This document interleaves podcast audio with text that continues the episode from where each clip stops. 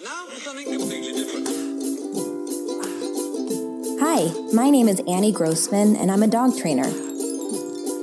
This podcast is brought to you by School for the Dogs, a Manhattan based facility I own and operate along with some of the city's finest dog trainers. During this podcast, we'll be answering your questions, geeking out on animal behavior, discussing pet trends, and interviewing industry experts. Welcome to School for the Dogs podcast.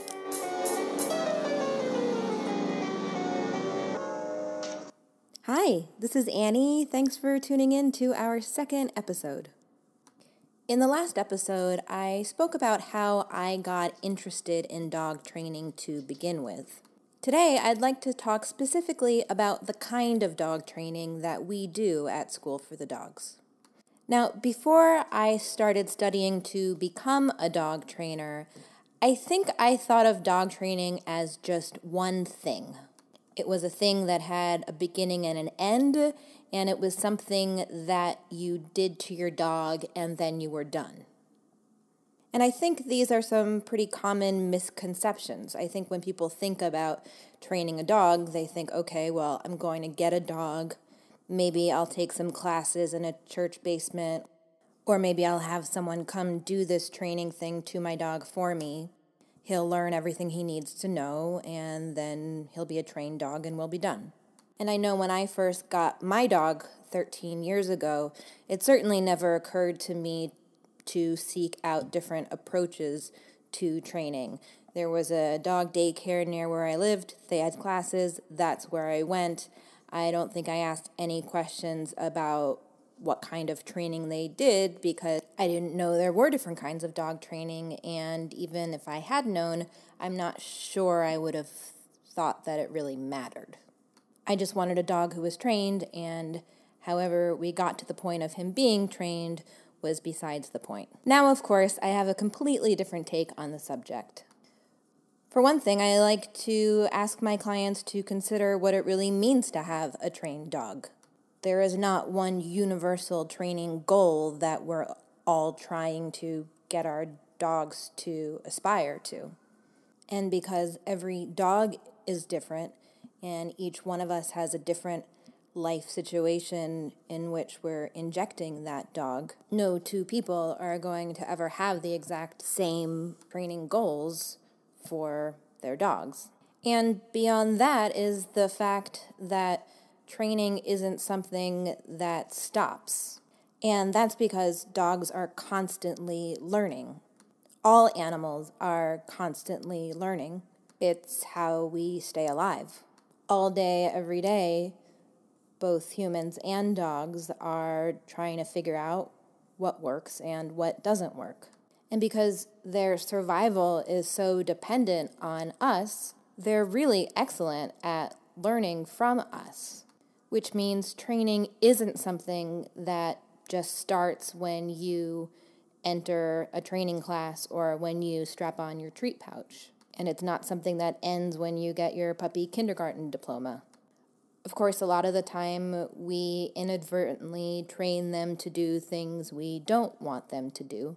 And that's why I think it's important to understand the basics of learning theory and understand how conditioning works in order to train them more effectively to do the things we want them to do. And that's why it does matter what kind of training you're doing if you want to train effectively and look at why what you're doing is or isn't working.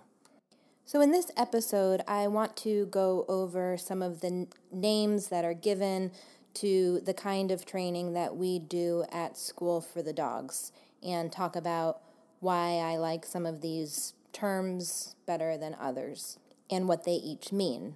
I don't want to talk too much about all the other kinds of training that exist.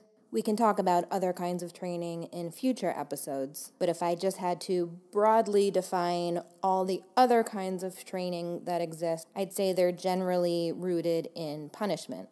Now, I'm not saying I never use punishment, I do.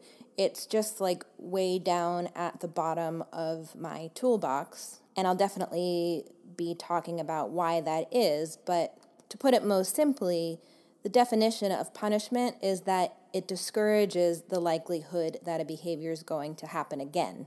And of all the reasons why I don't like having to use punishment, really the major one is that in order to be punishing a behavior, in order to be discouraging a behavior, I have to have a behavior present to discourage. And in my experience, it's possible to manage a dog's environment with such precision and to manipulate the consequences in such a way where I'm not going to get behaviors I don't want. So, therefore, I'm not going to have anything to punish. The opposite of punishment is reinforcement. And positive reinforcement training is a label that's often given to the kind of training that I adhere to. And I often call it positive reinforcement training myself, although this isn't my favorite label for it. Positive reinforcement simply means that it's training that involves adding something to a situation in order to encourage a likelihood that a behavior is going to happen again. Like I said, punishment is about discouraging a behavior, and reinforcement is just the exact opposite encouraging a behavior. In this context, the positive simply means that we're adding something.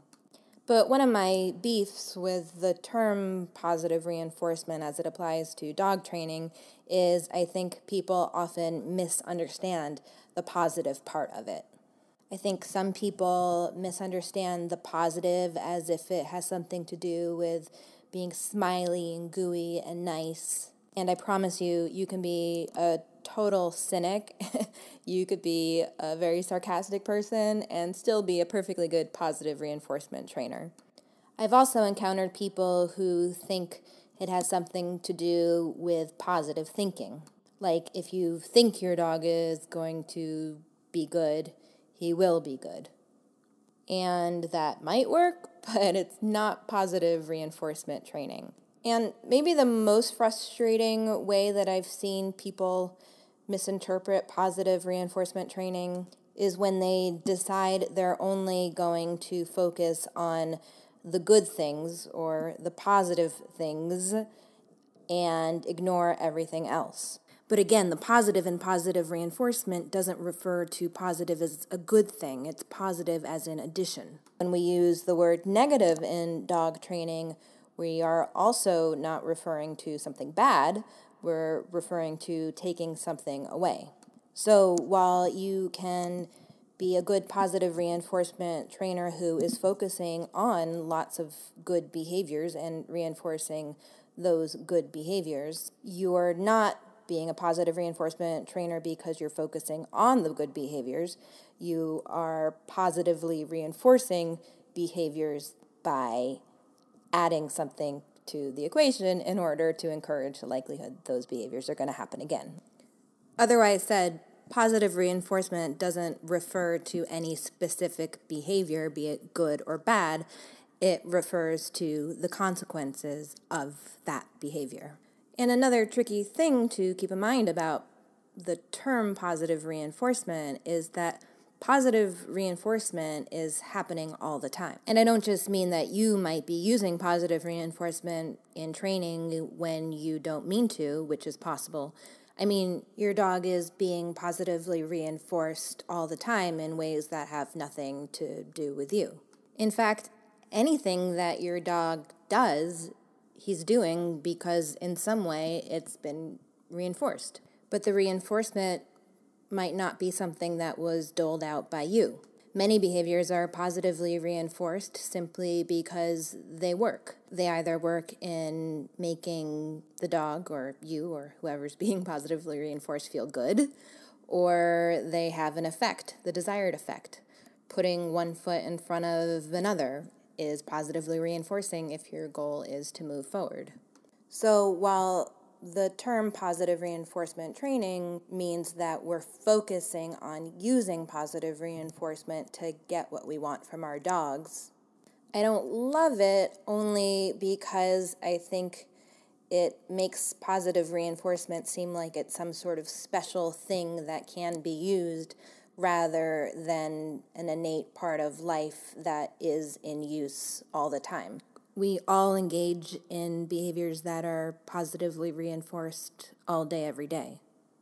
If you're training using positive reinforcement, it means you're very specifically trying to lasso its power to achieve certain goals. But it's at work even if you're not paying attention to it. And like I said, all you really need to do to understand what reinforcement is, is to look at all the things you do, all the things your dog does, all the things anyone does all the time. If those behaviors weren't being reinforced, they wouldn't keep happening. Now, just to be clear, there is another kind of reinforcement, which is negative reinforcement.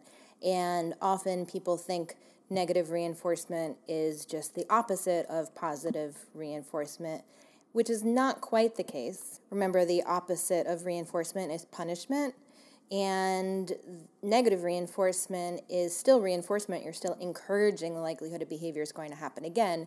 You're just doing it by taking something away. And certainly, we all know a lot about negative reinforcement. Negative reinforcement is why we pay our taxes. The behavior of paying taxes is encouraged because it takes away the threat of going to jail.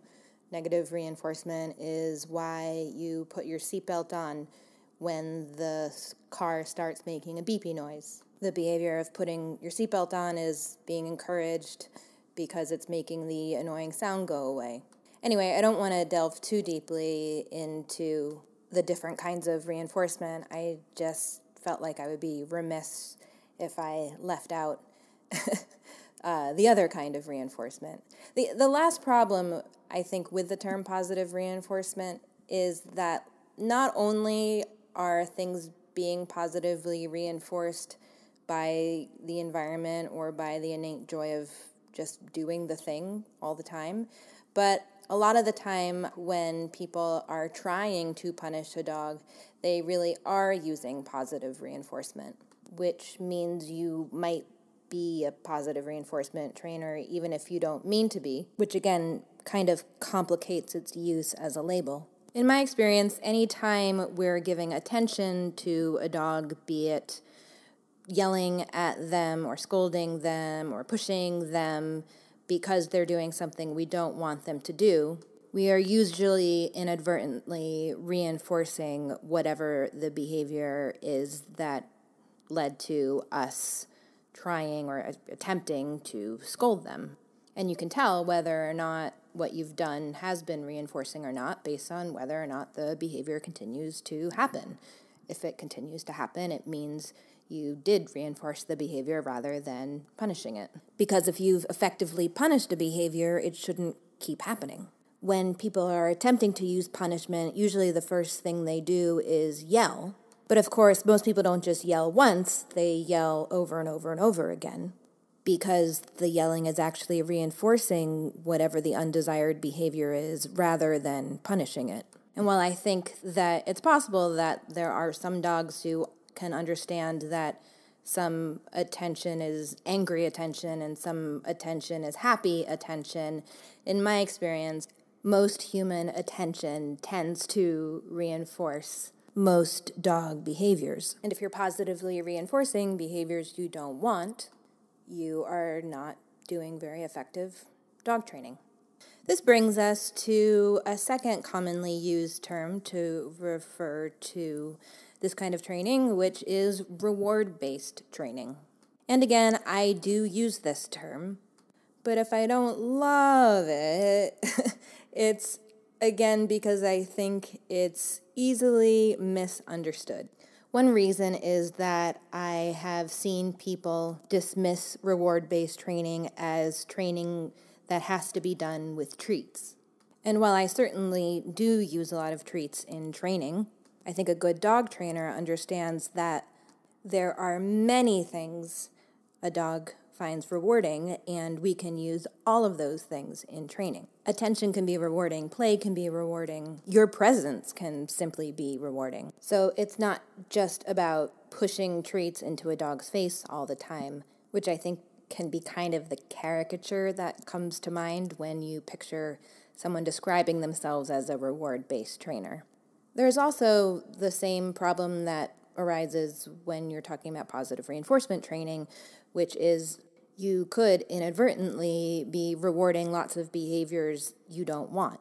Like I said, because attention's so rewarding to most dogs, yelling can often prove to be rewarding to a dog. But that's not really what reward based training as a term is meant to describe. Now, a lot of people call this kind of training science based training, and again, I sometimes call it science based training. But my issue with that term is that I think it's too broad. What we mean when we say we're science based trainers is that we're using what we know about the science of behavior to teach dogs how to live in our world using the most effective, least aversive techniques we can. And the science of behavior is really the science of how animals, at least non extinct ones, evolved to adapt to their environments in order to survive long enough to procreate. And that's a process that involves being really good at learning. Certainly, reinforcement is a big part of that, but punishment is part of that too. So, dog trainers who use punishment before they use any other methods of training might still be using training methods that are rooted in science and could also call their kind of training science based training. Force free is another label often given to this kind of training, but it's another bit of tricky nomenclature. We definitely try and give our dogs choices in training. We try to set things up so that the right choices are the attractive choices. And we certainly avoid using coercion and causing pain. But there are times when, in the interest of training, we put dogs into situations that they might not choose to be in on their own. And there are also times when we arrange situations so that a dog really only has a single possible choice he can make. And you could certainly argue that if you're only providing one option of what to do, you may indeed be forcing the dog to do that thing, even if the result is not going to be something unpleasant for the dog. The last term that I want to talk about, which is often applied to this kind of training, is clicker training. Now, a clicker is a small handheld plastic device that you operate with your thumb and it makes a sharp sound. It's used to indicate to a dog that he's done something that we like. And it's always followed by some kind of reinforcer. It both acts as a way to give very quick, very specific information, and it also kind of helps standardize the whole process because sometimes you're going to be giving a piece of turkey as a reinforcer, and sometimes your reinforcer might just be patting your dog on the head or throwing a ball. But the click is always the same, whether I do it or you do it. And it's the same no matter what the reinforcer is that's going to follow it. In that way, I kind of think it's like when you get paid for a job with a check. It represents that something reinforcing is in store, and it's just an easier thing to exchange in a transaction than giving somebody gas for their car and groceries. I love using a clicker. There are so many great things about using a clicker, and I use clickers often. However, if I don't love calling this kind of training clicker training, it's because you absolutely do not need to use a clicker. A clicker is just a marker signal and there are lots of things you could use as a marker signal other than a clicker. I often use the word yes. There are some trainers who don't say anything at all. They might make a motion with their hand as a marker. Some trainers make a little sound with their tongue. And there are certainly lots of training situations where you don't need to use any marker signal at all. I've certainly had clients who are totally turned off by the idea of using a clicker They don't want to have to have something in their hands. They are worried they're not going to remember to have it around, or it just turns them off when they think they have to use some kind of device in order to train their dog. And I always tell them you don't have to have any kind of device in order to train your dog.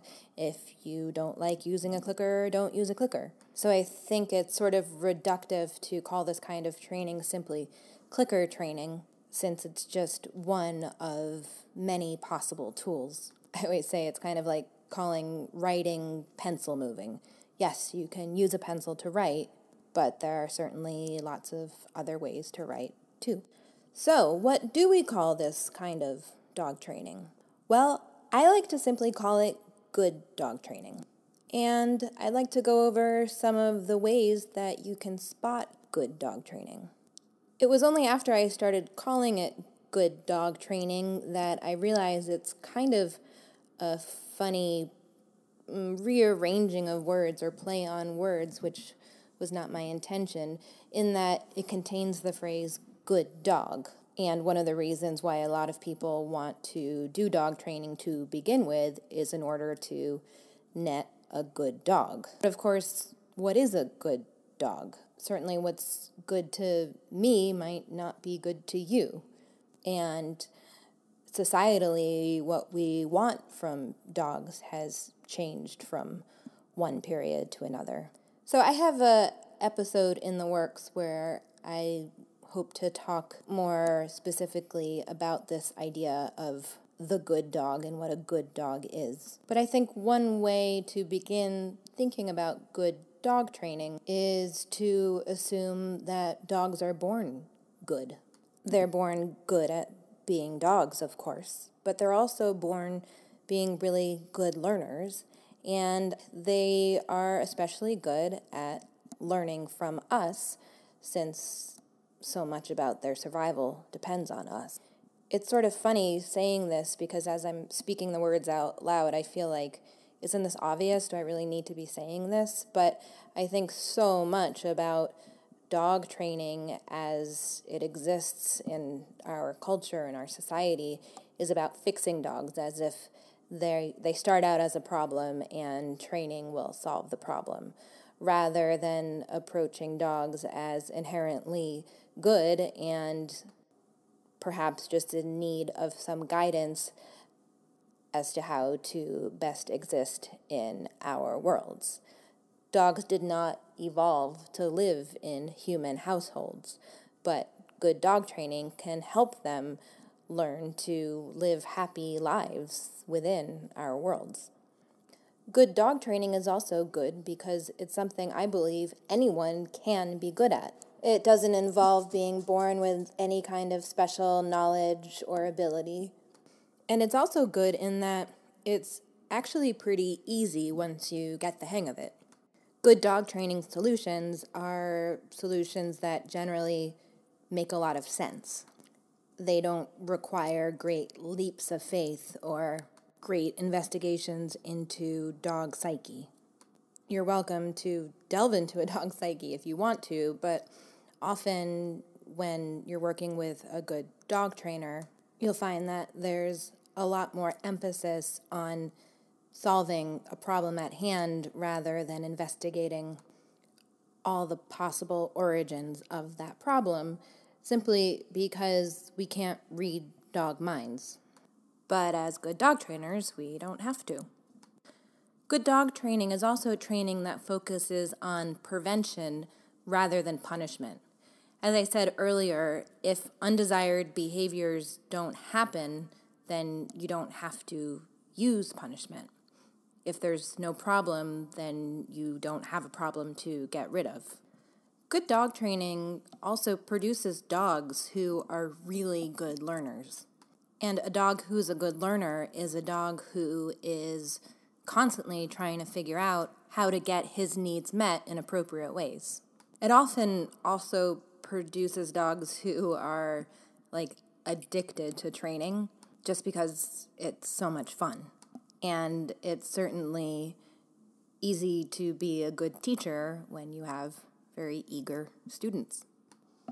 And the last thing that I want to mention about how to spot good dog training is that it's training where there shouldn't be very much fallout. There are certainly other approaches to dog training that can produce results, but any kind of training that uses punishment or coercion almost always produces unintended results, and usually the unintended result is fear. And fearful dogs are dogs who bark and bite and attack. Nearly 5 million Americans a year are victims of dog bites. Most of them are children. And behavioral issues are the number one reason that dogs are relinquished to shelters, and the number one cause of death for dogs under age three. And fear is the number one cause of behavioral issues. That's why I'm of the opinion that the most important job of any good dog trainer should be reducing the amount of fear a dog feels in any situation. Both because no animal does their best learning when they're scared, and because fearful dogs can pose serious danger to each other, to themselves, and to us. So that might really be the most good thing about good dog training. It's good because it keeps people safe, and it's good because it literally keeps dogs out of shelters and away from the likelihood of euthanasia. So I'm going to leave it there. I hope that I have provided some tools to help you develop a critical eye towards viewing different kinds of dog training that you might come across. And I encourage you to think about what good dog training looks like to you. I'd love to hear your thoughts on the subject. You can join the conversation in our Facebook group, and you're also welcome to email me, Annie at schoolforthedogs.com. Fun dog fact of the day Did you know that in The Wizard of Oz, Dorothy's little Cairn Terrier was named Toto, of course, but Toto was actually a nickname. His full name was Teetotaler because, like most dogs, he did not have a drinking problem. Speaking of Cairn Terriers, I'd like to send a woof out to our student Linus, a beautiful Cairn Terrier who lives in Tribeca with his humans, Elise, Steve, Felix, and Sebastian, and a terrier brother, Cesky Terrier, named Preston.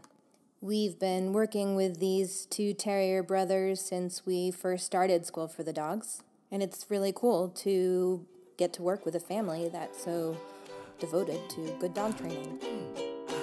Thanks so much for listening. You can support School for the Dogs podcast by telling your friends about it, leaving a review, or shopping in our online store. You can learn more about us and sign up to get lots of free training resources when you visit us online at schoolforthedogs.com.